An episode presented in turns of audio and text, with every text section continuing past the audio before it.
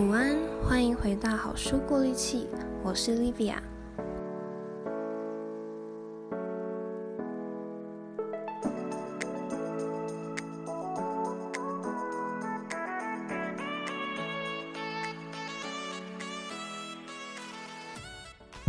上礼拜说书跟大家分享了解梦的五大阶段，那稍微复习一下。第一阶段是让潜意识做好准备，再来就可以沉浸梦境内容，然后聚焦于你最好奇的部分，并开始透过一些手法，像是三个形容词手法、扮演法跟摘要法，来让梦境跟现实连接起来。最后去思考这个梦境想带给自己什么，并感谢潜意识作为收尾。但我在讲的时候一直很担心。因为解梦似乎是离大部分人都有点遥远的事情，所以我想说，没有用实例会不会让大家觉得这些手法都还是离得很远，不知道要怎么用？那书中的嗯、呈现方式其实是用案例跟法则交替的方式说明，这样可能会比较好理解。那书中的案例也都很精彩，但是我想说，只分享书中的话。好像还是那个距离感还是会在，所以我今天想分享一个我自己用哈克的方式解梦的经验。在开始之前，我也想跟大家说，梦境其实是很私人，有很多个人隐私的东西。我今天要分享的梦也是比较私密的部分，刚好牵扯到放在我内心比较深处的东西。那会试着把它轻轻的拿起来，也会在我感到舒适的界限内去分享我解出来的内容，但可能没有办法说得很完美或是很完整，就请大家体谅。我要分享的是我在大概三年前的一个梦。那这个梦呢，它没有很长，但可能会听了有点毛毛的。那我的梦境内容是这样：我梦到我在照镜子，但突然间。我觉得自己的脸开始像这几天急性荨麻疹发作的腿一样痒，然后慢慢的我发现我的脸上除了眼睛以外的地方都印上了有点像叶子的痕迹，像是用指甲一个一个压成叶子状。我盯着它看，觉得有点可怕。这时脸上的纹路慢慢的变得更密麻。就像是有人用指甲一直压，一直压，压到没有纹路的地方，一点空间都不剩，仅剩的大块形状变成了菱形。我看着我的脸，转头跟室友说：“我过敏了耶。”这个梦我在当初其实解的没有很完全，但因为它是我解过最有被 touch 到的感觉的梦，所以纠结很久之后，还是觉得分享这个最好。不知道大家听了之后，对这个梦境有什么想法？有没有什么头绪呢？嗯，我要先解释一下，我那阵子是刚好有荨麻疹，会偶尔发作，然后发作的时候皮肤就会红红的肿起来，像是就像是比较严重、比较大片的过敏。但我的荨麻疹通常都不会直接发作在脸上，顶多是头啊、脖子跟腰间之类的。但在梦里却是整脸，那压成叶子状，就是大家被蚊子叮的时候，不是会用那个指甲去压成菠萝面包吗？然后在梦里面，我的脸就像是自动出现的那个用指甲压的痕迹，而且好像不是有谁这么做的，而是那些纹路自己默默的攀爬上去，到爬满整个脸，所以我看着镜子的时候才会觉得可怕。像恐怖电影一样，自己生出那些纹路。总之呢，我当初就用这本书的解梦方法来解我的梦，然后我就直接跳到用连结阶段的前两个手法来解梦。首先，这个梦最让我好奇的地方就是那个纹路，我好奇为什么我脸上会长这种东西。所以第一步，如果用三个形容词去形容我的脸的话，我会说是。可怕的、令人困惑的，还有不安的。但到这边我还不太知道这跟我的生活有什么关联。如果这种状况发生，我就会先跳下一个步骤，或是先去形容别的物品。那在这边我是先跳下一个步骤。下一个步骤是扮演。那因为那个像叶子一样的纹路对我来说有点可怕，所以直接扮演它对我来说有点困难，而且我也不太知道要说什么，所以我先扮演了一个配角，就是我照的那个镜子。如果我是镜子的话，我会这么想：天哪，看着他的脸变成那样，好可怕！怎么会变成这样？他还呆呆着盯着我看。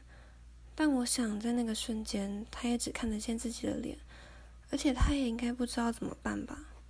那个纹路不是他自己掐的，是某种不知道怎么来的干痒感自己爬上来的。我想他应该也吓呆了吧？最后，他跟室友讲是在求救吗？但为什么要用那么冷静的语气啊？嗯，扮演到这里的时候，我好像有一点点感觉了。一开始我觉得扮演梦中的我好像不会特别领悟到什么，但是在用镜子的视角讲完那段话之后，我突然有了一种感觉。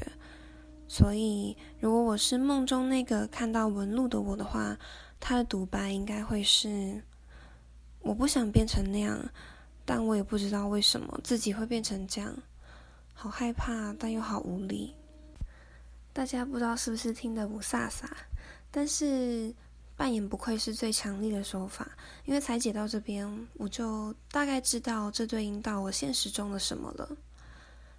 在做这个梦的两天前，我刚得知了某件改变我生活的大事，那是一件对我来说很心痛、很不好的事情。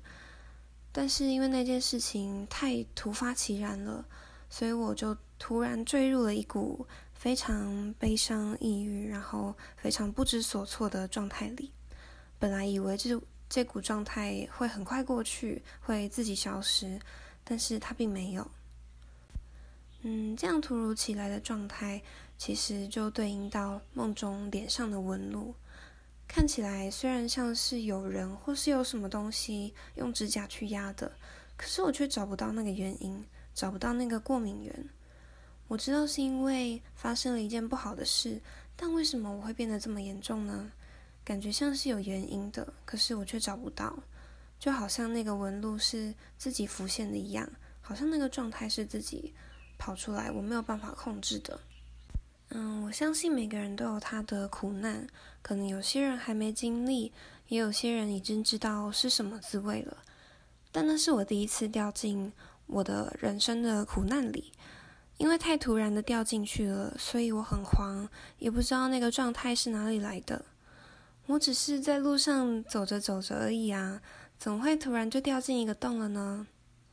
所以不知所措的我，就像镜子说的一样，吓呆了。因为对自己掉进这样的洞里这个状态感到恐惧，所以也没办法马上做反应。就像在梦里的最后。我就算想转头跟别人求救，也是用一种很冷静、一副发生在我身上的事没什么大不了的一样的口气，跟室友说我过敏了。过敏是一件多么没有什么的事情啊！我可能皮肤有点痒痒的，也会说我过敏。但明明在梦中，我的过敏都已经很严重，严重到令我自己感到害怕了，我却还是用一种。这种事情没什么的态度来面对别人，明明内心已经很慌了，但却还是没办法认清自己的状态，也没有办法把我的严重程度很透明公开的对别人说。然后另一方面也是在那个时候，我对自己的状态也没有什么明确的觉察，毕竟才刚过两天而已，所以即使现在看起来很严重。也有可能是因为刚听到那个噩耗没多久，所以比一般的悲伤要多花一点时间痊愈。至少我是这样跟自己说的。但潜意识告诉了我，你这样已经不太对了哦。看看你脸上的过敏，明明已经很严重了，不是吗？嗯，所以到这边我已经大概知道这个梦反映了我现实生活中的什么。那个纹路代表着我突如其来。陷入的负面状态，然后在梦中我的反应就跟在现实里没什么两样。不过我还是好奇那个纹路是来干嘛的。如果我是纹路的话，我会说什么呢？于是我就用我脸上的纹路为第一人称，非常自然的打了一下可能会让听的人有点尴尬的独白。我开始喽。我是纹路，我们以人的恐惧为食，当然不是想把你弄死，只是喜欢看你痛苦跟恐惧。如果你感到开心，我会觉得搞什么啊，然后先溜走，避避风头。如果你感到幸福，我会皱眉，翻个白眼，但同时也会有种些许解脱的轻松感，憋着一股莫名的笑意，寻找下一个有趣的目标。如果你去找别人把我弄掉，我是很容易被激的。来啊，弄得掉就弄弄看啊，我才不会这么简单的就被解决。至于到什么时候我才会真的走呢？大概要等到你不再恐惧的时候吧。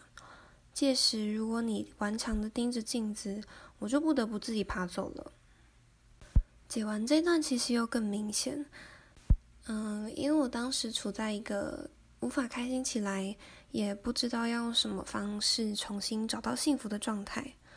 但是那个可怕的心魔却跟我说，要克服它的方式，就只有等到我不再感到畏惧而逃避它，要等到我鼓起勇气去面对它，而不是只是在心里逃避式的希望有别人来拉我出去，有别人来救我。回过头来看，我觉得这段解梦最可惜的地方，在我没有好好的收尾。我解到这边就结束了，因为我觉得我已经知道这个梦要表达的是什么了。可是我没有好好的问自己，潜意识想带给我的到底是什么？难道只是反映我目前的状态吗？其实不是的，潜意识说了更多东西。他说，是时候面对这件事了，不要因为害怕就不去面对。能把你拉出这个状态的，就只有你自己。而且。如果你去正视它了，它就会变得不再那么可怕。但我当初没有进一步意识到这些多出来的讯息，没有意识到这其实是潜意识想给我的礼物，所以我还是拖了一阵子，那一阵子都处在蛮痛苦的状态，直到我觉得不行了，才真的去正视它，跟寻求帮助什么的。但其实如果我早一点，去意识到潜意识想跟我表达的事情的话，那我可能就不会拖那么久。所以，我希望大家解完梦之后，也能更进一步的去问自己，到底潜意识想透过这个梦，想送给我的讯息到底是什么呢？